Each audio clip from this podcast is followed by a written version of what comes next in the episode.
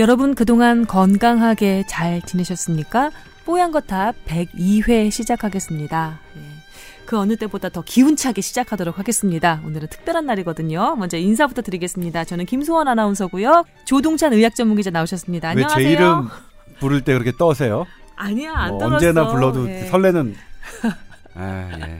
워낙 반가워서 그랬지. 예. 그리고 임채선 원장님 나오셨습니다. 안녕 하세요. 예. 예. 귀엽게 이렇게 인사라고 그러세요. 여보 세요.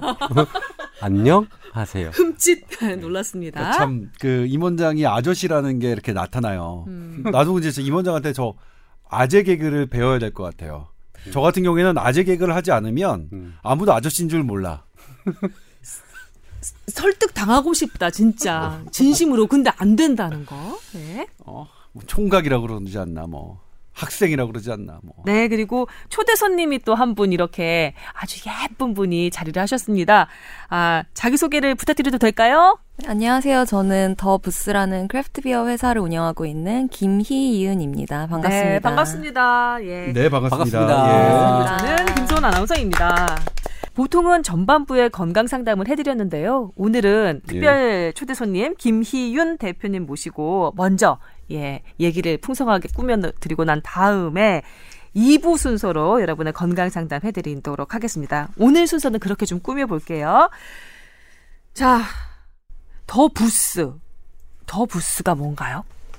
어, 저희는 2013년에 경리단의 작은 펍으로 시작을 했어요. 음. 그때 펍 이름이 더 부스였는데 네. 이제 그 당시에는 수제 맥주라는 장르가 거의 없었던 시기였거든요. 음. 그래서 일반 라거가 아니라 우리가 좋아하는 수제 맥주, 그 다음에 거기에 어울리는 피자를 파는 그런 우리의 취향을 보여줄 수 있는 부스다 이런 의미로 더 부스라는 가게를 열었고 네. 지금은 이제 뭐 수입 유통도 하고 있고 저희 양조장을 지어서 맥주 생산도 하고 있어요. 그렇군요. 근데 이제 맥주 지- 회사 대표신 거예요. 네. 네. 근데 질문을 드릴게 한의사시죠? 네, 원래 네 지금 한의사죠. 네. 한의사죠. 한의대를 졸업하고 한의사 자격증 있나요? 네, 자격증이 있어요. 합격하셨어요? 제가 봤어요. 예. 네. 제가 확인해야 되니까. 네, 확인했어요. 네. 아, 그럼 임채선 원장님의 인맥으로 오늘 초대 손님으로 모시게 된 그러니까 거군요. 임채선 원장과는 어떤 관계인가요? 저희 대학교 동기. 대학교 아하. 동기예요? 네. 야, 얘봐, 얘봐. 이렇게 그렇군요. 꽃다운 나이에 너무 좋아하시는 거 아니에요?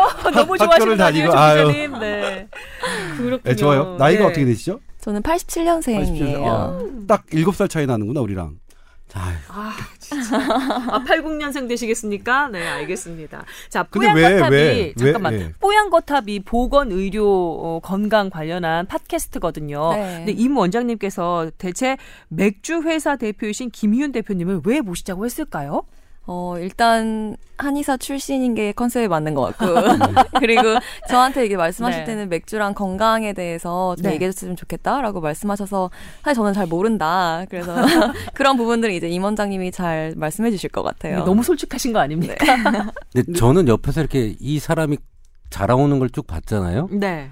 어, 네가? 네, 봤어요. 근데 음. 한의사를 하고 나서 보통은 한의원에 들어가서 일을 하잖아요. 네. 근데 이 사람은 맥주를 파는 가게를 내기 시작한 거예요. 어이가 없잖아요. 주위에서 볼 때. 위 그럼 한의원은 다 접으시고 맥주 사업만 하시는 거예요? 원래 이제 pay doctor로 일을 하면서 two job으로 시작을 했어요. 밤에는 네, 맥주. 밤에는 맥주를 팔고 낮에는 낮에는 pay doctor를. 하고. 네.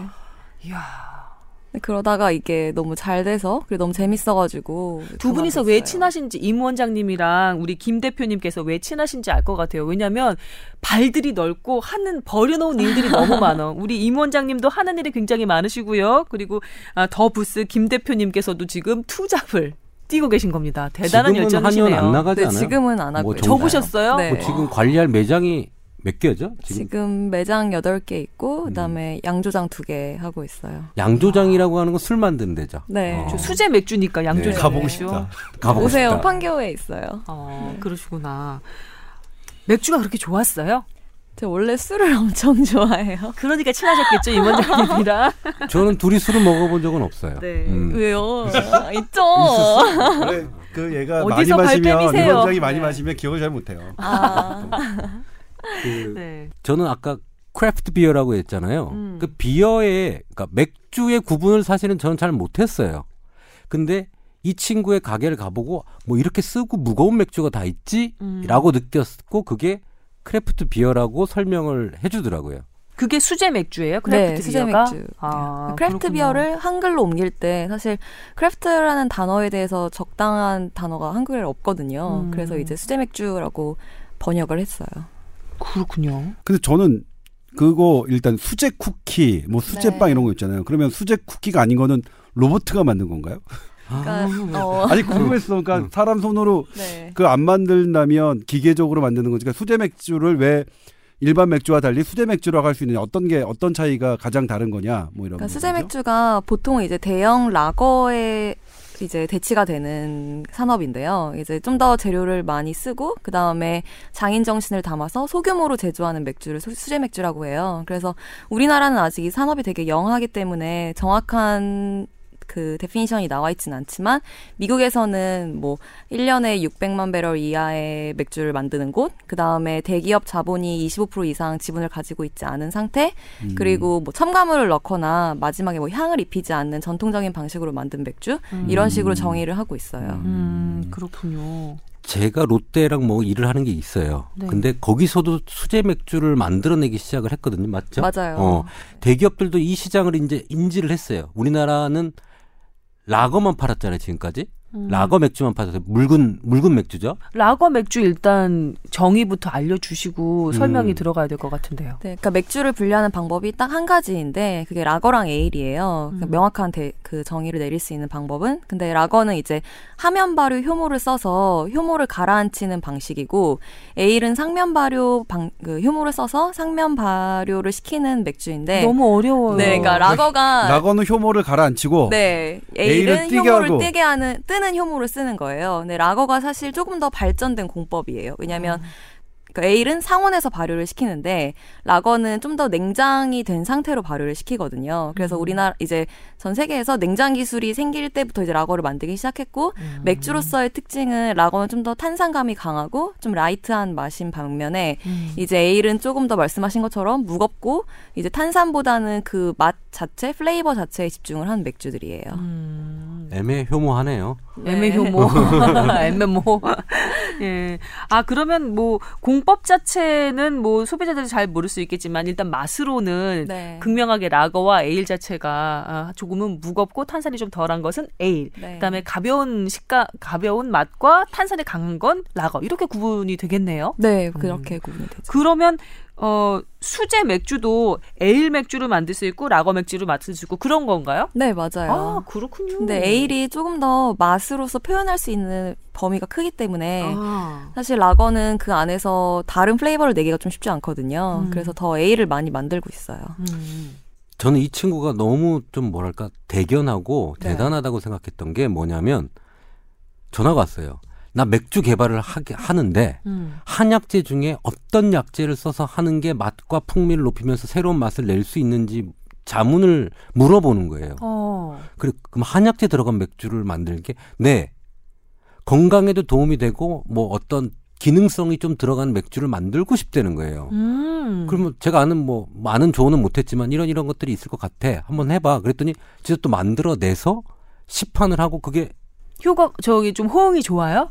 되게 신기해 했었어요, 사람들이. 아, 맛은 어떤데요? 맛은 사실 우리가 한약이라고 하면 되게 쓴 맛을 떠올리는데 당연히. 사실 쓴 맛을 내는 약재가 따로 있는, 있거든요. 네. 근데 그런 쓴 맛보다는 이제 좀 더 light하고 그다음에 그때는 이제 작년 여름에 만들었었는데 음. 여름에 너무 더워서 이제 기를 북돋아 줄 수 있는 약재들 몇 가지를 첨가해서 음. 그런 맥주의 맛과 약간 밸런스를 맞췄었어요. 제가 지금 방금 떠오른 건데요. 맥주가 냉해서 몸이 찬거나 찬 것을 잘못 그 받아들이는 사람 같은 경우는 맥주 먹고 이렇게 묽은 변 네. 보시는 분도 많이 계시잖아요. 그런데 몸을 좀 따뜻하게 열을 올리는 그런 약재들이 맥주에 들어간다면 그런 체제를 가지고 있는 분들도 맛있게 맥주를 즐길 수 있을 것 같은데 그런 음, 맥주는 없나요? 네, 이제 한번 시도해 보려고 해요. 아, 예. 이론상은 가능한데요. 그럼- 네. 맥주라는 성질 자체가 온도도 차고 음. 그, 그 메가라는 그 자체도 한의학적으로는 좀 차가운 성질이긴 그렇잖아요. 해요. 어, 네. 그래서 약간 차가운 사람들은 좀 안 맞을 수가 있죠. 근데 저렇게 열 많은 조동찬이나 맥주 먹어야죠. 네. 그렇군요. 조금 전에 롯데와 함께 일을 한다, 뭐 라거를 한 라거라고 맥주를 한다 그 얘기를 하다가 우리가 이렇게 좀 돌아왔거든요. 저는 거- 그 포인트에서 조금 짚을 게 있는데 네. 저는 롯데가 이거 안 했으면 좋겠어요. 저도 대기업이. 그래요. 대기업들이 왜냐면 우리나라 대기업들은 미국에 아, 그 있는 말씀을 하시려던 거였어요? 미국에 있는 아. 대기업들은 대기업이 할 만한 일을 합니다. 우리나라처럼 중소 그 그 빵 빵가게 하시는 분들, 음식 하시는 분들 음. 그런 거 하지 않아요. 그러니까 내가 만약 100억 있으면 100억이 100억의 규모를 가지고 그런 그 food 체인점 하면 당연히 잘 되겠죠. 네. 예, 왜냐면 좋은 재료 예. 그렇죠. 유통 좋은 재료 싸게 해서 그렇게 할 수 있으니까. 네. 그런데 그거 안 하거든요. 할 일은 그거 아니에요. 롯데가 할 일 저는 그거 아니에요. 왜 당신들이 중소기업들이 해야 되는 이런 이런 이런 장인 정신을 갖고 있는 걸 왜 대기업들이 합니까? 롯데 하지 마세요, 제발. 이거 이, 이 방송을 들으신 롯데 그 관계자분 잠깐만요. 지금 하지 마세요. 더 부스 김희훈 대표가 너무나 아름답기 때문에 지금 그런 말씀하시는 건 아니라고 확실히 말씀을 해 주셔야 될것 아니 같은데요. 근데 이제 이게 뭐냐면 이제 하나가 제가 이 말을 하면 서 네. 근데 이 분이 김희훈 대표가 나중에 대기업이 되면 어떡하지? 이게 꼬여버리는데. 지금은 8개 매장을 가지고 있는데 막 800개 되고 900개 어, 되는 그러니까요. 거야. 그러면은 또 이게 또 그럼 이제 뭐 나눠 주겠. 주시겠죠. 뭐. 근데 이마트나 이렇게 마트 가보면 이, 이 대표가 만든 맥주들이 있어요. 지금. 벌써 대기업이 됐네. 그래요? 저희 어떻게 조 굉장히 기자님 작아요. 빨리 주워 담으세요. 아, 그런데- 뭐 음, 음. 그렇게 뭐 커서 대기업이 될 수도 있겠지만 음. 하여튼 대기업인 사람들이 난 그래서 그게 이제 뭐냐면 모 기업의 이세가 음. 모든 음식점 하나를 해가지고 전국에 딱 했단 말이에요. 그래가지고 그 사람의 성과로 해가지고 우리나라 사람들이 막 이렇게 이렇게 막 거기 좋은 댓글 달고 막 이러는데 네. 전 너무 싫었어요 그게. 그러게. 이게 만약 미국에서 뭐 아니, 사실 그런 잘 사는 나라에서는 대기업이 분명히 본인들의 해야 될 일, 음. 큰 기업으로서 큰 형님으로서 해야 될 일을 분명히 걸어가는데 네. 지금 우리나라 대기업들은 뭐 이게 동네 상권을 자본으로 장악해가지고 음. 그게 자신들의 커다란 업적이냐 이렇게 하는 것들은 대단히 슬픈 일이죠. 슬픈 일이죠. 조 기자와 김 대표가 사전 교감이 있었나요? 왜 자꾸 아니, 아니. 밀어주는 거죠? 어? 아니 나 어. 당신이 롯데 얘기를 했기 때문에 그런 거야. 아, 임원장이. 네. 근데 사실 대기업이 잘하는 분야도 있지만 잘 못하는 분야도 되게 많거든요. 그래서 어, 그 대기업 2세 중에 한 분이 굉장히 craft beer에 꽂혀 있는 분도 계셔요. 근데 음. 본인이 아무리 좋아해도 사실 이 일을 오- 그 operation 하는 사람들은 craft beer에 대한 전혀 아무런 이해가 없고 음. 그다음에 자본으로 밀어붙이는 것밖에 못 하거든요. 음. 그래서 그렇게 들어와도 충분히 경쟁력이 있다고 생각해요. 음, 어, 상당히 견제가 지금 아, 물론 세게 들어오셨어요. 아니 아니 제가 그 저도 기업이- 정말 안 하고 싶 안 하면 좋겠는데 네. 이제 들어와도 항상 이제 살 그런 길을 찾고 있죠. 음. 네. 그 기업이 당장은 쉽- 쉽지 않겠지만 정말 거기에 뭐 투자해서 인력들을 한 10여 년간 이렇게 키우고 한다면 사실 그 자본의 힘은 쉽진 않을 거라고 생각해요. 병원도 마찬가지거든요. 제가 네. 소비자 입장에서 좀 말씀을 드려볼까요? 맥주를 좋아하는 사람들이 한국 맥주의 아쉬움을 상당히 많이 표합니다. 왜냐하면 종류도 너무 적고 맛도 너무 천편일률적이라는 거죠. 그리고 천편일률적인 그 맛이 딱히 이렇게 좋지도 않은 거예요. 그래서 요즘에 마트 가보면 뭐 무슨 세계 맥주 그래서 뭐 유럽에 여기서 다녀오고 그다음에 오스트리아에서 뭐 이렇게 오고 이런 식으로 세계 맥주들이 훨씬 더 잘 나가고 호응이 좋습니다. 어이이그 대기업 그 자본이 뭐가 이렇게 맨 처음에 그 시장을 딱 점유하는 능력은 대기업만 한 게 없잖아요. 그런데 딱 점유하고 난 다음에 그 품질을 제대로 유지를 하느냐, 아니면 그 다양한 소비자들의 니들을 제, 제, 대로 어, 이렇게 만족을 시키느냐, 이거는 또또 다른 문제가 되더라고요. 맥주 시장이 그 대표적인 예가 아닌가 싶습니다.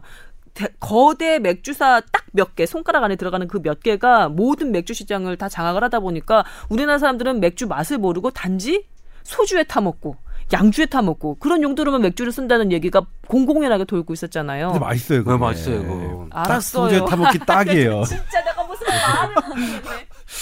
예, 그래서 그 용도로도 참잘 만든 것 같아요. 이게 라고? 다른 음. 아 그러면 차라리 다른 진토닉을 맥주를 먹지 진토닉. 다른 이제 맥주 하나만으로 충분한 그런 맥주를 타서 먹으면 음. 그 맛이 안 나요.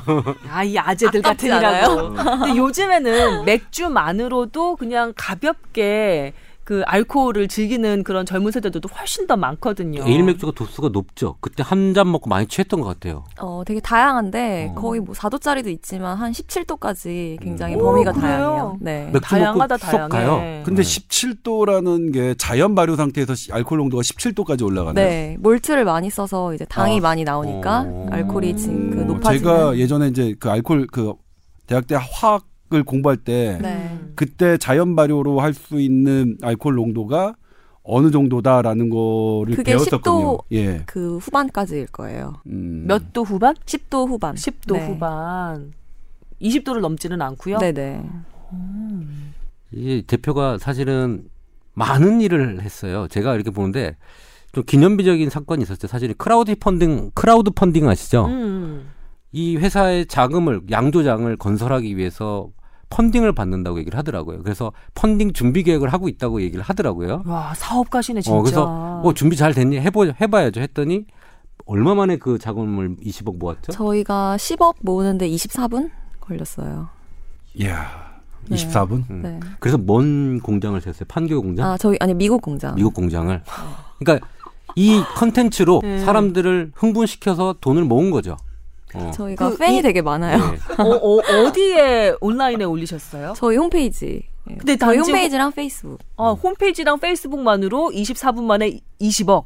10억이요. 10억. 저희가 저희가 이제 홈페이지에 올리고 페이스북에 공지해서 네. 오프라인 설명회를 다섯 번 했어요. 음. 그래서 그 후에 이제 오픈을 요 해서 땅 네, 네. 24분 만에 마감했어요. 대단하십니다. 뭔가 그쪽 방면으로 부- 굳이 맥주에 한정시키지 않고 음. 어떤 사업 방면으로 뭔가 좀 아이디어를 궁리해보고 있는 많은 분들에게 도전 그 의식을 좀 불사르게 만드는 그런 얘기였던 것 와, 같네요. 10억이면 제 한 달 용돈을 1년 동안 모아야 되는 용돈이 되게 많으시네요. 참. 네. 그래서- 저 웃지도 않았잖아요, 전. 여기 지금 임 원장님하고 저는 웃지도 않았잖아요. 근데 저는 웃어주시네요, 우리 김저 대표님은. crowd funding한 걸 보고 제 농담이 이게 먹힌다니까 처음 듣는 분들한테는 이게 자주 들으니까 이게 질려서 그렇지. 그러게 이게 100회 넘어가니까 안 웃기네. 근데 저는 그 펀딩한 걸 보고 너무 재밌는 거예요. 어떻게 어떻게 사람들 해서 음, 저도 한번 따라해봤어요. 음.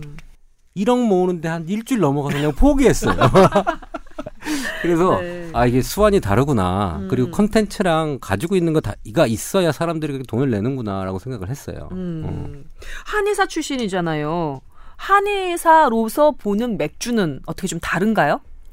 굉장히 냉하고 몸이 차가운 사람한테 안 좋다고 생각을 해요. 근데 음. 이제 한의학에서는 뭐 아시겠지만 굉장히 마음의 상태를 몸이랑 많이 연결을 짓거든요. 그렇죠. 근데 이제 폭음은 아니고 이제 가벼운 맥주 한 잔 마시는 건 굉장히 스트레스 푸- 푸는 데서 많이 도움을 받아서 그래서 긍정적인 효과도 많다고 생각하고 있어요. 음. 어, 이 사람의 뭐 제가 대변인은 아닌데 네. 제가 옆에서 느끼기에는 자체적으로 자꾸 흥분을 한, 하려고 해요. 그러니까 주, 축제주의자? 아, 네. 어, 그러니까 재미주의. 재미주의. 네. 그러니까 흥분이 재미가 있고 흥분이 된 상태에서 맥주를 먹어서 몸을 커버하는 거죠. 차가운 거를. 보- 음. 본인이 막 어. 열이 나서 흥분이 된 네. 상태에서 차가운 칠한 맥주를 네. 마셔서 약간 예, 다운시키는 막 그런 거예요. 아니요, 더 흥분. 아, 더 흥분? 네. 더 흥분? 그렇군요. 아, 수제 맥주. 잘, 잘 생각하지 않고 있었던 건데 흥미로운 주제인 것 같습니다. 더군다나 한의사가 본업을 포기하면서까지 수제 맥주. 예, 대단하신데요. 음. 어, 한번 공장 가보고 본업의 싶어요. 저는 네. 확장이라고 생각하고 싶어요. 한의. 한의사라는 본업의 기반으로 한 확장? 음. 한의학을 기반 기반으로 한 뭐 식품 맥주라는 그 식품 음료 술 이 부분을 진출한 확장시킨 거죠. 음. 그렇다고 이게 한의학에 배웠던 트레이닝했던 트레이닝 받았던 이런 한의학의 이런 정체성이 사라지는 건 아니잖아요. 그래요? 자기 한의사로서의 그 본그 뭐랄까요 본질 같은 게 맥주에 이렇게 투영이 됩니까?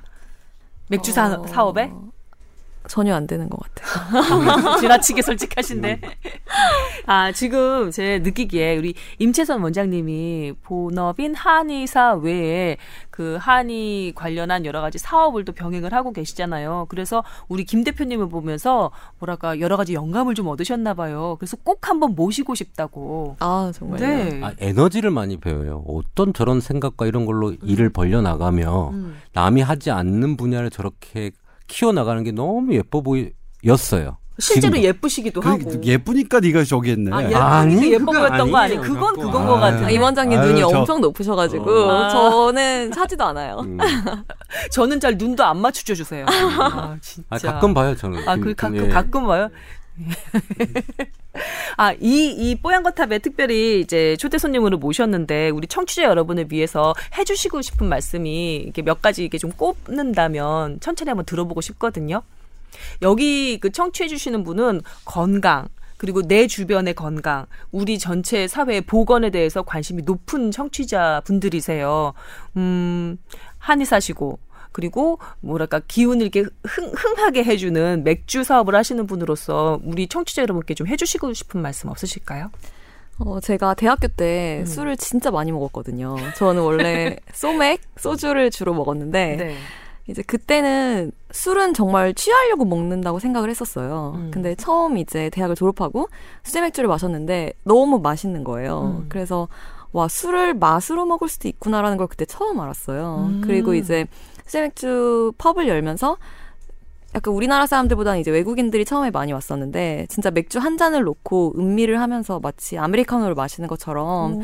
정말 한 시간이고 두 시간이고 얘기를 하면서 그 매개체가 맥주가 될 수 있었던 거예요. 음. 그래서 사실 폭음이 뭐 건강에도 안 좋고 여러모로 되게 안 좋잖아요. 근데 음. 약간 우리나라 사람들이 어색한 분위기를 풀기 위해서 빨리빨리 음. 취하려고 마시는 것 같은데 음. 사실 술은 그 외에도 굉장히 매력적이거든요. 네. 꼭 수제 맥주뿐만 아니라 되게 다양한 맥주, 술들이 네. 그래서 그런 맛을 좀 더 즐기고 그다음에 음식이랑 좀 더 pairing을 하고 이런 문화들이 빨리 확산이 됐으면 좋겠고 음. 그걸 위해서 많이 노력을 하고 있어요. 발음을 보니까 영어를 좀 하시나 봐요. 아, 아, 왜 이렇게 본질이랑 벗어난 얘기를 자꾸 아니 해요. 그러니까 오늘. 이번장 발음은 왜 이렇게 확 이게 확 티가 나는데 이게 차이가 분명히 아, 드러나니까. 왜냐면 예. 미국에도 공장이 있으시기 때문에. 아. 네. 그러니까 지금 뭐 좀 어디 다녀오셨었어요? 아니면 그쪽에서 조금 어렸을 때 아, 지내셨었나요? 벗어나는데 고등학교 못 때. 외고 나온 거 말고는 따로 음. 뭐 영어 공부하진 않았어요. 그, 그조 기자가 그 사실은 저번에 유명한 무, 뮤지션이 왔어요. 콜드플레이라고. 아, 네. 네. 근데 이 친구도 축제주의자니까 네. 이 사람은 한국 표를 못 구했는지 방콕 가서 봤죠. 그래서 방콕에 이제 출장을 갔다가 음. 마침 콜드플레이가 거기서 공연을 해가지고 네. 네, 그거 거기? 봤어요. 실PD가 어쨌든 지도 두 번 봤다고 이렇게 아, 어? 근데 조 기자한테 야 우리 내가 콜드플레이 표가 있는데 갈래 그랬더니 콜드플레이 그게 뭐야? 라고 물어보고 집중하는? 분야가 다르다고 제가? 이해를 뭐지? 하겠습니다. 이게 물어보더라고요. 그래서 그게 아니라 cold brew? 뭐냐면 플레이 보러 갈래? 어. 그래서 제가 플레이 뭐 플레이보이 얘기한 거죠. 네 수준 당신 수준에 맞춰서 생각한 거야. 하여튼 네. 저희는 그런데 이런, 이런 사람들은 축제 그런데 그 하면서 맥주 이게 음. 다 음악과 다 이게 접목돼 있잖아요. 그래서 네.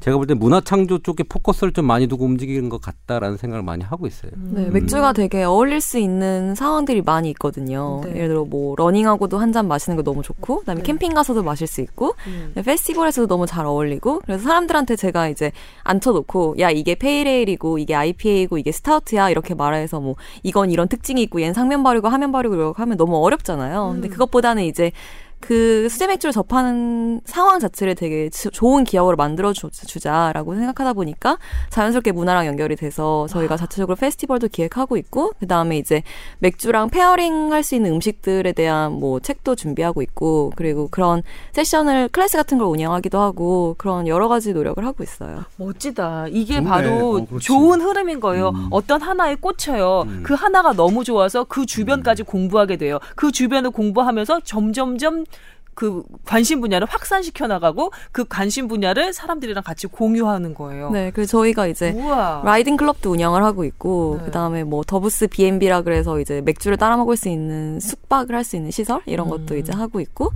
그 다음에 뭐 Beer Week라고 축제도 하고 있고 되게 음. 여러 가지 활동들을 하고 있어요. 보니까 자신이 한 자신이 집중하는 어떤 분야에 대해서 가치 부여, 가치 평가를 상당히 잘하시는 분인 것 같아요. 내가 하고 싶은 일이다 근데. 나이 들어서 내가 하고 싶은 일이다. 아니, 근데. 원래 금수저세요? 이게 지금 사실 이 그 방송을 듣고 계시는 분이 야 정말 부럽다. 나도 내가 원하고 관심 있어하는 분야를 저렇게 사업적으로 접목시켜서 어그 성공할 수 있으면 얼마나 좋을까 이런 생각하면서 들으시는 분들이 많으실 것 같은데 사실. 사실 종잣돈 구하는 것만으로도 힘들잖아요. 내가 아무리 아이디어가 있더, 있더라도 어때요? 원래 좀 자본이 있는 분이었나요? 어, 전혀 아니고요. 처음에 시작할 때는 이제 마이너스 통장으로 시작을 했고 어, 진짜. 그 다음에 사실 크라우드 펀딩도 되게 여러 가지 목적이 있긴 하지만 자금 sourcing하려고 한 거였고 음. 그 다음에 벤처 캐피털한테 투자도 받았고 되게 네. 계속 그런 식으로 확장을 하고 있어요. 시작 단계 제가 알아요. 동생이 한의사고 동생이 또 의사예요. 네. 그래서 그 마이너스 통장 그 동생들 돈 뺏어가지고 한 거로 알고 있어요. 저는. 네. 아이고. 엄마 아빠 돈도 아니라 네. 동생 네. 마이너스 통장으로 네. 아 사람이 일이 되려니까 이렇게 되는군요. 그러니까. 아. 근데 저는 사실 부럽다, 근데. 오늘 이 자리에 초청한 가장 궁극적인 목표가 있어요. 맥주 소개도 있, 있겠지만 네. 이 사람은 지금 어떤 컨텐츠랑 코, 이미지가 맞는 콜라보 맥주를 또 계속 만들어내고 있거든요. 음. 저는 SBS 맥주 하나 만들었으면 좋겠다는 생각이 들어요. 네. 그거 좋다. SBS 맥주. SBS 맥주. 저희가 사업 다각화를 추진을 하고 있거든요. 음. SBS가. 그래서 런닝맨의 런닝맨 운동화도 만들었다 가 한번 망했고요. 아, 왜 망했어요? 사람들이 안 사요. 우리 그래서 참 여러 가지로 좀 눈물도 쏟았었는데 그런 네. 식으로 그 우리가 저- 사실 컨텐츠를 만드는 회사잖아요, SBS가. 네. 그래서 그 컨텐츠가 multi-use 그, 그, 저, 경로를 좀 만들려고 열심히 다각화하려고 노력을 하고 있더라고요. 네. 그래서 지금 임 원장님께서도 말씀하신 것처럼 SBS 맥주 또 하나의 그 그렇죠. 런 예. SBS가 일환으로 주최하는 행사에 음. 맞는 맥주가 만들어지는 거죠. 이 문화 컨텐츠에 맞는 맥주를 고민을 해서 거기 컨텐츠에 맞는 맥주도 나오고 네. 그 문화는 그 문화대로 또 자리 잡고요. 음. 그랬으면 어, 컨텐츠 회사잖아요. 네. 음. 맞는 컨텐츠를 만들어 똑같은 맥주를 하나 콜라보 해보면 어떨까라는 생각으로 사실 왔고 네. 그걸로 꼬셔서 오늘 이 자리에 온 겁니다. 사실은 웬만하면 안 움직이거든요. 사실 바빠서. 그러면 네. 이 녹음 끝나고 뭐 여러분들과 그뭐 뒤풀이 자리가 또 마련이 돼 있는 모양이네요. 어 그러면 좋겠는데 네. 워낙 또 바쁘시니까 저희도 물어보고 네, 네.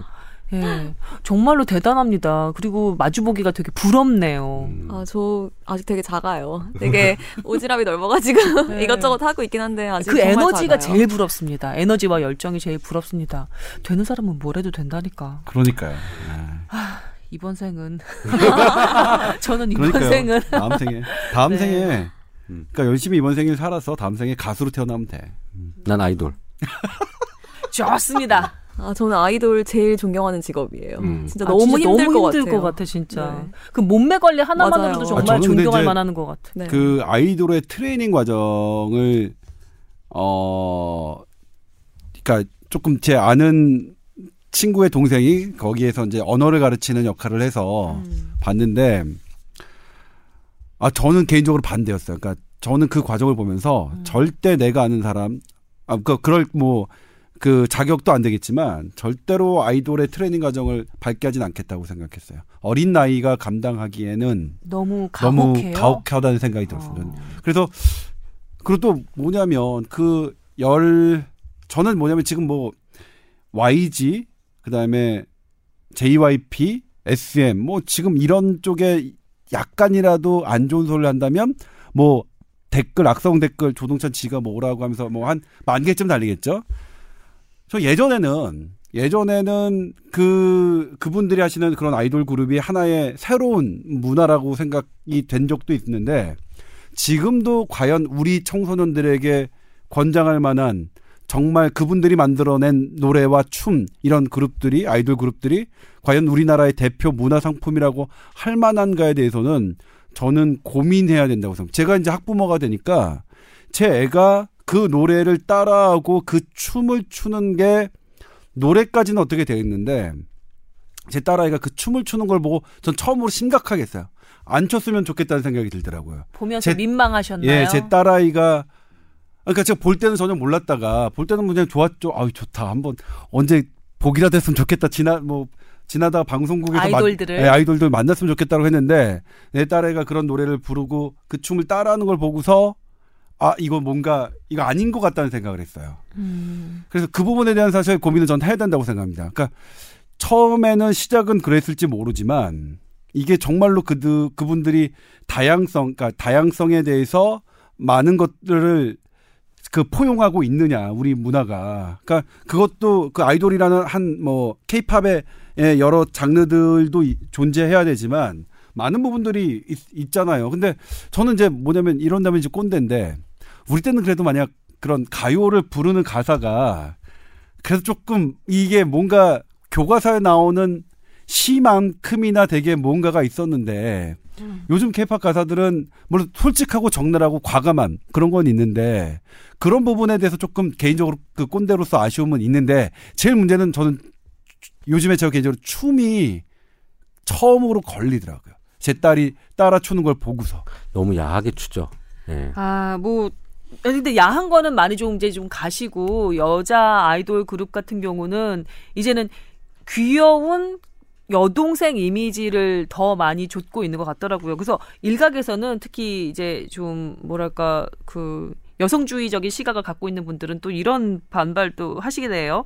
어, 여성 아이들 가, 아이돌 같은 경우는 정말로 따라추기 쉬운 어 전문성이 결여된 듯 보이는 그런 안무로 회귀하는 경향이 있고 남자 아이돌 같은 경우는 정말로 완벽하게 완성된 어떤 좀 그 섬세한 퍼포먼스 그룹으로 나가는 것 같다고 그러면서 이 남녀 아이돌 그룹의 성차를 보여주는 것이 좀 씁쓸하다는 이런 식으로 얘기하는 분도 계시더라고요. 그런데 지금 제가 조 기자님 얘기하시다가 저희, 저희 또 이제 3초 빠지고 있는데요. 초대 손님 지금 이거 아이돌로 여기까지만 가면 할게요. 되겠어요. 여기까지만 할게. 예, 예. 그, 그, 가요 시장이 심각하게 그 편중돼 있고 왜곡돼 있는 것만은 사실이지만, 그, 요즘 그 볼빨간 사춘기 아시죠? 음, 네. 고막 여친이라든지, 그 다음에 뭐, 안테나. 예, 기획사 안테나. 이, 이쪽 분들이나 아니면은, 음, 그, 최근 역주행을 하고 있는 신현이와 김루트. 뭐 이런 식으로 거의 인디 레이블이라고 할 수 있는 데서 나오는 곡들도 사람들이 적극적으로 찾아서 많이 듣기 시작하고 있어요. 그러니까 항상 아 우리 지금 김 대표님도 나와 계시지만 그냥 공장에서 뽑아내는 천편일률적인 맥주에 식상했던 사람들이 어 수제 맥주는 뭐지? 수제 맥주에 견들, 곁들여서 먹을 수 있는 음식은 뭐지? 곁들여서 할 수 있는 activity는 뭐지? 이렇게 점차 점차 관심을 늘려가고 깊게 갖는 것처럼 케이팝도 케이팝도 천편일률적인 아이돌 음악에서 그 일변도에서 벗어나서 어 이 노래는 어떻지 인디 레이블인데 처음 봤네 어 이거는 역주행을 하고 있던데 뭐지라고 하면서 다른 식의 패턴을 갖는 그런 그 팬층도 틀림없이 존재를 하고 그 팬층이 요즘에 점점 더 넓어지고 있다는 것도 알아주셨으면 좋겠다는 거죠 제가 왜 이렇게 또 여기 열을 받아서 얘기를 그러니까 했지 제가 아이돌 된, 안 될래요. 제가 아이돌 된다는 얘기는 취소할게요. 왜 갑자기 아니 그렇게 그러니까 왜 빠지시래요? 애초에 아이돌 얘기를 하셔가지고 네. 제 잘못입니다. 네. 어. 그렇군요. 아니 그런데 이왕 한의사이자 그 수제 맥주 그 제조사 대표를 모셨으니까 맥주 관련해서 더 얘기를 좀 들어 드, 들어보고 싶어요. 맥주 못 먹는 사람, 맥주만 마시면 묽은변 보는 사람, 이런 사람들은 맥주 마시면 안 돼요? 안 되죠. 아, 네. 그럼 그러면 음 아니, 아니 김선 선배 그러세요? 아, 아니요, 그렇지는 않은데, 그러면, 어, 맥주를, 이렇게 좀 묽은 면을 보니까 맥주와 어떤 음식을 곁들이면 그게 중화가 돼서 좀 괜찮아지는 그런 경우는 없나요? 그걸 한번 고민해 보세요. 아마 네. 어려울 어렵지만 어려울 것 같아요. 어렵지만 어, 한의사분들이 이렇게 두 분 다 어렵다고 하니까 제가, 저는 방법을 알고 있어요. 제가 맥주만 마시면 그러니까 예. 네. 그 장이 안 좋아지는데 소주를 타면 괜찮아져요. 그 진짜 아니, 확실히? 괜찮아져요. 예. 아, 그러면은 소맥 한번 만들어 보시는 그 황금 비율로, 네. 아니 근데 저랑 같은 저희 과의 친구들은 대부분 물론 그런 그런 걸 좋아하는 성향이긴 한데 음. 제가 이제 얼마 전에 저희 학회에 가서 그 제 동기들 뭐 이렇게 주변에 있는 제 같이 트레이닝했던 사람들하고 먹는데 이제 그 테이블에 맥주가 나왔어요. 아, 그, 아, 그 학회가 아니라 저 어떤 무슨 누구 결혼식 잔치였죠. 그래서 전 당연히 맥주에다가 이걸 해가지고 그냥 따랐어요. 저는 이걸 해가지고가 소주? 소주 소주를 이렇게 따랐는데 바로 옆 테이블에 있는 저 선배도 야, 그거 줘 나도 줘 해 가지고 따라 드시더라고요. 아, 아 저는 이거 저는 이게 이것만 마시면 설사해서 했더니 너도 그러냐? 그러니 아. 근데 되게 일리가 있어요. 음, 그쵸? 일리가 있어요. 섞어서 약간 먹으면 따뜻한 네, 따- 성질인가요? 따뜻한 성질이기, 성질이기 때문에 어. 굉장히 일리가 있어요. 일리가 그러면 있어요. 맥주만 마시 있다잖아요. 맥주만 마시면 묽은 변 보는 분은 소주를 타드시라 이 한의사의 충고인 겁니까? 아니 근데 이제 이 우리 그 건강을 그 지향하는 예. 우리 뽀얀 거탑에서 폭탄주를 이제 권하는 이 주제는 아니니까 근데 네. 다만 뭐 그냥 이렇 이렇다 네. 이렇다 다만 너무 웃긴 건 뭐냐면 음. 술 얘기를 하잖아요.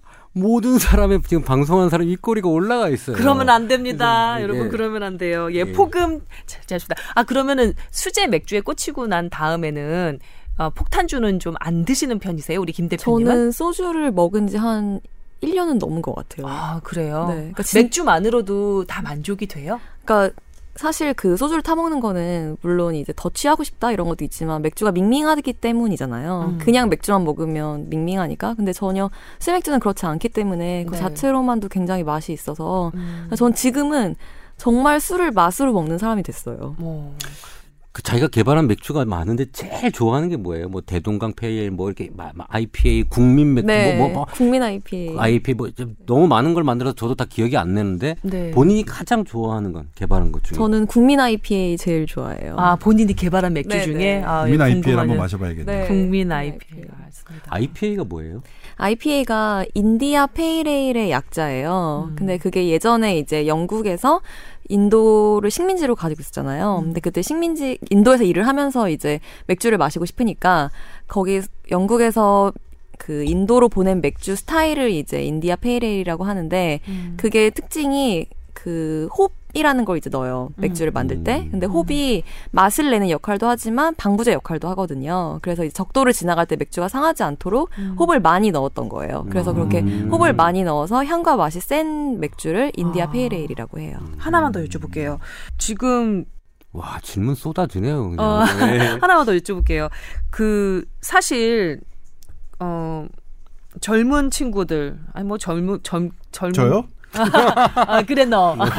네. 아 젊은 친구들 그 다음에 좀 약간 벌이가 좀 없는 음, 그런 분들 같은 경우는 술을 마실 때도 가성비라는 걸 따질 수밖에 없잖아요. 네. 그래서 취향이 이렇게 한 종류로 이렇게 좀 몰, 몰려가는 그런 경향이 있잖아요.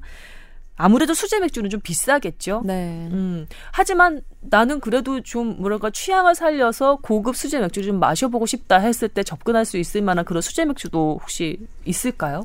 어, 요즘에는 수제 맥주도 마트에서 한 4,000원대 정도에 팔리는 것들도 있어요. 굉장히 음. quality가 좋은 것들도. 아 그래요. 네, 그래서 정말 뭐, 네 캔에 만 원짜리 두 캔 마실래? 아니면 정말 맛있는 거 하나 먹을래? 했을 때, 이제 하나 먹는 거죠. 나 김 대표님 너무 좋은 게 좀 얼토당토하는 질문을 해도 뭐랄까 이렇게 정제돼서 딱 방송에 쓰기 좋을 만한 컷 따서 쓰기 좋을 만한 그런 대답을 정말 잘해 주시는 것 같아요. 우리랑은 좀 틀리죠? 어, 우리랑 네, 달라. 우리, 네, 저는- 우리랑은 달라. 저는 이제, 빨리 지- 빨리 긍정하세요. 조기자님 왜 본인은 아닌 것처럼 아니, 뭐, 그래. 아니면 저도, 저도 그렇게 생각하고 있었어요. 그러니까 네. 수제 맥주를 저는 specialty 커피에 많이 비유를 해요. 그래서 음. 처음에 한 20년이 좀 안 됐는데 이제 스타벅스가 처음에 한국 들어왔을 때 사람들이 이 아메리카노 지금 이제 드시고 계신데 음. 이 쓴 물을 누가 밥 한 끼 가격을 주고 먹냐라고 음. 굉장히 많이 비난을 했잖아요. 그걸 먹는 그렇죠. 사람들 막 된장녀다 이러면서 음, 음, 음. 근데 지금은 굉장히 정말 얼마나 좋은데.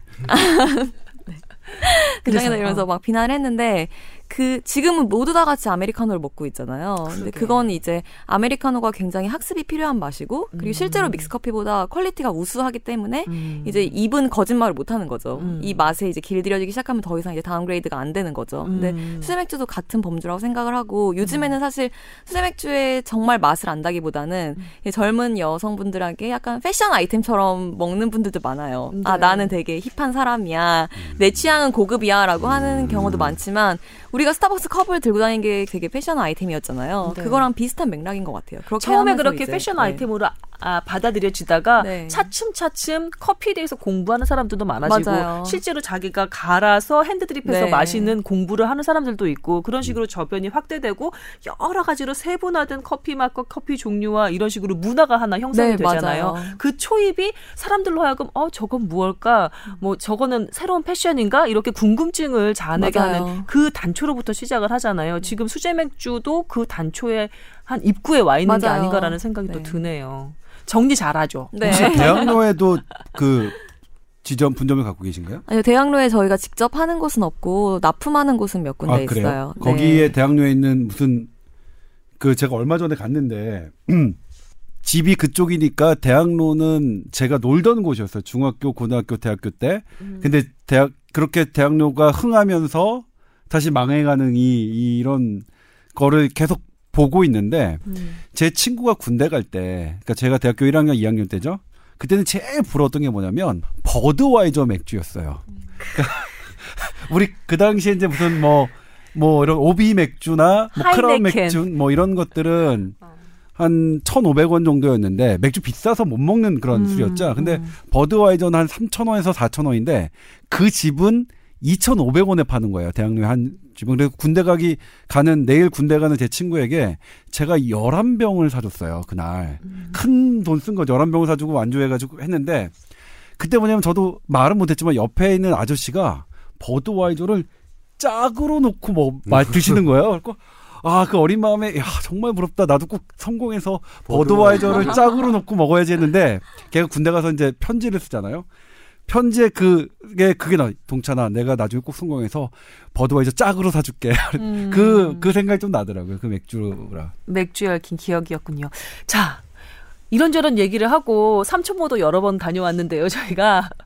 삼천포만 갔던 건 아닙니다, 여러분. 네, 삼천포도 여러 번 갔다 왔는데 시간이 벌써 일부를 마감해야 할 시간이 훌쩍 넘었습니다. 예. 어, 재밌었어요. 오늘. 어, 재밌어요. 그게 재밌어요. 여러 좋아요, 가지 좋아요. 얘기를 예. 건드릴 수 있는 맥주와 건강과 사업과 열정과 문화와 여러 가지를 해결할 수 있는 그런 시간이 아니었나 싶습니다.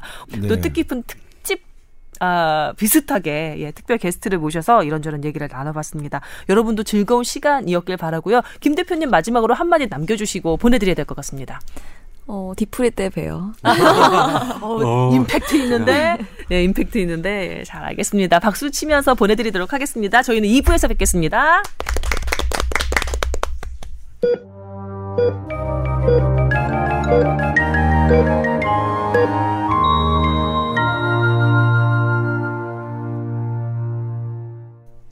여러분의 건강 지킴이라고까지 할 수 있을까요? 예, 뽀얀거탑 여러분 건강 상담 해드리겠습니다. 자, 어, 이분은요, 남편 드시는 분이 고혈압 약을 꾸준히 드시고 계신데요. 한 5년쯤 됐는데, 어, 불규칙한 생활과 음주 등으로 혈압 관리가 아주 잘 되고 있지는 않은 것 같다고. 어, 가정식 혈압계로 재보면 막 160, 최고 혈압이 예, 그렇게까지 올라가는 적도 있고, 어제는 180까지 올라가서 깜짝 놀랐다고. 아, 주- 저는 병원에 가보자고 남편한테 얘기하는데, 아유, 좀 쉬면 괜찮다고 남편은 영 마다한다고 이렇게 적어주셨습니다. 아, 이렇게 180까지 혈압이 오르는 경우, 어떻게 제가 해야 되는 걸까요? 병원으로 끌고 갈까요? 아니면 먹고 있는 혈압약을 한 번 더 먹어도 될까요? 아니면, 어, 청심환을 먹으면 먹을까요? 될까요? 뭐 이런 말 해주셨고요. 뭐라고 답을 드리면 될까요? 이분께. 어, 본인보다도 남편, 부인, 그 배우자가 이렇게 환자가 있으면 지켜보는 입장에서 더 속이 타거든요. 이런 분은 이 혈압, 이 환자의 혈압의 원인은 게으름입니다. 음? 게으름. 약은 계속 드시고 계신다는데요. 어, 이게 조절이 안 되면 병원을 다시 찾아가서 약을 바꿔야 되고, 아. 이 관리를 해야 되고, 운동을 해야 되고 하는데, 사실은 네. 혈압 환자의 저는 대부분이 게으름병 때문에 생기는 거라고 생각을 많이 하고 있어요. 관리하면 충분히 조절될 수 있을 텐데. 약을 바꾸면 혈압이 잡히나요? 그렇죠. 지금 이 사람은, 어, 수축기랑 이완기 혈압이 다 높거든요. 네. 약을 이제 이뇨제 형태에서 빼기도 하고 그다음에 혈압 자체도 낮춰야 되고 복합 제제를 먹어야 되는 상황입니다. 음. 그렇기 때문에 약 종류가 조금 두 개에서 세 개 정도 합쳐진 형태로 복용을 해야 되고 복합 이 제제. 180까지 올라오게끔 사실 두면 안 되죠. 상당히 높은 거죠, 이 정도면. 뭐 그렇죠. 근데 사실 혈압이 오른다고 문제가 되지 않거든요. 본인이 불편한 게 없으면 그러나 왜 위험하다고 하는 건가요? 이게 높게 유지되다가 뇌출혈이라든지 혈관 사고가 많이 나는 거죠. 음. 그러니까 그거를 예방하기 위해서 혈압을 낮춰서 유지를 해, 하는 거거든요. 네. 어, 그러니까 지금의 문제는 아니지만 다른 질병이 촉발될 수 있기 때문에 이걸 조절하는 겁니다. 음. 그 혈압이 혹시 높- 치- 청심환 얘기 한번 더 여쭤보고 예, 예. 넘어가야 될 것 같은데 혹시 청심환을 먹으면 혈압 내리는데 도움이 될까요? 라고 마지막으로 물어주셨는데 여기는 어떤 답 주시겠어요? 청심환 먹지 말고요. 이건 네. 병원 약을 먹어서 정확하게 혈압을 조절하는 게 맞습니다. 청심환은 네. 사람이 긴장 상태가 되면서 우리가 어 긴장도가 올라가면서 혈압이 올라갈 때 쓰는 거거든요. 음. 혈압용으로 쓰는 게 아니라 진정을 하기 위해서 먹는 거지. 아, 예. 혈압약이 아니라 진정용이다. 네. 이거는 분야가 다른 약이다. 네. 예. 병원 약을 드셔야 된답니다. 그러니까 꼭 남편 되시는 분 설득하셔서 잘 치료받을 수 있도록 그렇게 해주셨으면 좋겠습니다. 네, 다음 사연으로 아니, 넘어가기 제가- 전에 예. 예. 그러니까 혈압이 위험한 이유는 두 가지가 있습니다. 그러니까 어떻게 팍 올라간 상승된 혈압이 약한 혈관을 터트리는 경우죠. 음. 그게 뇌출혈이 뇌혈관이면 그게 뇌출혈이 되는 거고요. 그리고 이제 저희 신경외과 영역에서는 180을 넘는 혈압은 위험한 혈압으로 보고 있습니다. 네. 그러니까 한, 한 200, 210 정도의 어, 혈압으로 오신 분들을 우리가 응급실에서 낮추는 목표가 180으로 잡고 있는 180 밑으로 낮추는 걸 잡고 있거든요. 네. 그래서 한 번에 높은 혈압 혈압도 위험할 수 있고요. 네. 또 그렇지 않더라도 높은 혈압은 왜 문제가 되느냐면 혈압이 높다는 것은 혈관의 저항성을 계속 그 증가시킵니다. 이 압력 때문에 그 혈관은 더 그 강한 장력을 받으니까 그 장력을 가중시키죠. 그러면 뭐 나중에는 혈관의 탄력성이 없어지는 거고 그걸 쉬운 말로 동맥 경화라고 하고 뇌졸중의 위험도가 높아지는 거죠. 그래서 혈압은 교정되는 게 맞습니다. 그런데 이 약을 약을 이렇게 두 개를 드셨는데도 지금 이 정도면은 연세에 따라 좀 다르긴 한데 네. 만약 연세가 50대, 60, 대를 넘어갔다란다면 이제 아 조금 애매할 수도 있는데 만약 40대, 50대라면 이거 다시 조정 받으셔야 되는 혈압입니다. 이 음. 이거 병원에 가셔서 담당 의사한테 가셔서 지금 상태 하시고 이거 다시 조정 받으셔야 되는 상태입니다. 네. 그러니까 두 분 모두 임채선 원장님이나 조동찬 기자 모두 이 상태는 가만히 두면 안 되고 이 상태로 두면 안 되고 조치가 필요한 상황이라는데 동의를 하시는 거죠. 네. 음, 알겠습니다. 아이고, 네. 남편분 꼭 설득하셔서 제대로 된 그 조치 취하시기를 바라겠습니다. 그리고 또 한번 아, 사연 보내주세요. 이런 사연을 들으면 제가 혈압이 올라요. 좀 어떻게 해결을 네. 해줬으면 좋겠다는 생각. 그러게. 예. 근데 본인은 괜찮다고 계속 그러고 옆에 사람이 발을 동동 구르고 이러는 상황이 너무 많아요. 혈압약에 대한 논란이 없는 건 아닙니다. 왜냐하면 혈압약은 인위적으로 혈압을 낮추는 거지 몸에 있는 저항성, 혈관이 받는 저항성을 낮추는 건 아니기 때문에 음. 이게 과연 치료라고 할 수 있느냐? 그러니까 왜 혈압약을 평생 먹어야 되는 거면 이게 정말 치료약이라고 할 수 있냐 이런 논란이 있는 건 없는 건 아니지만 음. 그래서 다른 방법으로 혈관의 탄력성을 저항성을 그 감소시키는 그런 네. 운동 같은 것들로 낮추는 게 진정한 치료라 고 하는 논란이 없는 건 아니지만 음. 분명한 건 혈압력으로 조절되면 음. 뇌졸중과 심장병 위험도가 그 낮아지는 것도 분명한 사실이거든요. 음, 저 하나만 더 여쭤볼게요. 관련해서 질문이 하나 떠올랐는데, 어, 우리가 보통 적정 혈압을 80, 120 이렇게 보고 있잖아요. 근데 체구가 좀 큰 분들 같은 경우는 약간 고혈압이어도 어, 고혈압이라고 판정하지 않아도 된다라는 기사를 제가 본 기억이 있습니다. 혹시 기억하시는지요? 음. 그게 되게 어려운 문제인데요. 사실 이제 이 기준 혈압, 고혈압이라고 정한 혈압이 나이에 따라 음. 체중에 따라 음. 그다음에 아까 자기의 저기 신체 비율에 따라 어떻게 달라져야 된다는 연구들이 되게 많은데 네. 그 기사는 그러니까 주류 학교에서 그걸 받아들이지 않았습니다. 어, 그래요. 그거 하나 의 연구예요. 음. 그러니까 그걸 가지고 우리가 체구가 큰 사람은 어 다르게 혈압을 조금 높아도 상관이 없다라고 말을 일반화시키기 상당히 위험해요. 그래요. 그러니까 그걸 뭐냐면 이제 그거는 그 고혈압을 관장은 학회에서 받아들여야 우리가 이제 얘기할 수 있는 부분인데 음. 그런데 그런 논- 문제의 어, 논란이 있습니다. 그러니까 지금 나이별로 혈압을 고혈압의 기준을 달리해야 된다는 움직임이 있고요. 그리고 그건 네. 받아들여졌어요. 예. 네, 나이별로는 예. 네. 그리고 실제로 미국, 아니, 그러니까 일본 같은 경우에는 우리나라 기준의 고혈압보다 훨씬 더 낮췄죠. 그 일본은 기준, 아니, 기준을 높였죠. 아, 그러니까 예? 조금 혈압이 아, 높아도 완화시켰죠. 완화시켰죠. 혈압이 높아도 별 네. 무리가 없는 것으로 일본 쪽은 그렇군요. 아직은 여러 가지 논란이 있는 그런 기사였습니다. 그러니까 이런 거 생각해보면 그 김선 아나운서 옛날에 저혈압 아니었어요? 젊었을 때? 그런데 저혈압이라는 규정 자체가 없어졌다면서요. 예. 근데 본인이 8, 뭐 80에 60이었던 사람이 네. 나이가 먹어가면서 120에 어 90. 80이 됐어요. 뭐 음, 90이 됐어요. 음. 그러면 그 사람은 고혈압일까요? 아니면 정상일까요? 정상이니까 물어보시는 거겠죠? 어, 아니. 그러면 아닌가요? 정상인 사람이 그렇게 해서 고혈압이 된 거랑 이 사람하고 차이는 뭐가, 이 사람은 정상인 거 아닌가? 고혈압이 된 건가? 이런 논란이 참 많은 거예요. 맞아요. 내가 원래 가지고 있던 혈압에서 어느 정도 올라가는 게 이게 정상 범위냐? 그냥 음. 단순하게 수치, 이거 여기서부터 여기가 정상이다. 이렇게 얘기하는 거는 아니다라고 지금 인식을 하면서 계속 기준이 바뀌어 가고 있는 상황입니다. 어. 그렇군요. 늙으면 혈압이 올라가는 게 맞아요. 그러면 위험해진다고 봐야 되는 건가요? 아니죠. 그거는 삶의 자연스럽다고 봐야 되는 자연스럽다고 봐야 되는 거죠. 그거를 계속 인위적으로 낮, 낮추면 기력이 없이 힘이 없어질 수도 있습니다. 맞아요. 그러니까 맞아요. 이 기준을 누가 정했느냐? 그 지금 그게 다시 도마 위에 올라가고 있는 상황이죠. 예. 음, 그렇군요. 예. 근데 180은 아니에요. 이거는. 아, 180은 이거는 이거는 아니에요. 비정상입니다. 예. 네. 이것까지 말씀드리는 거는 아니었어요. 예, 여기까지 말씀드리고 다음 사연으로 넘어가겠습니다.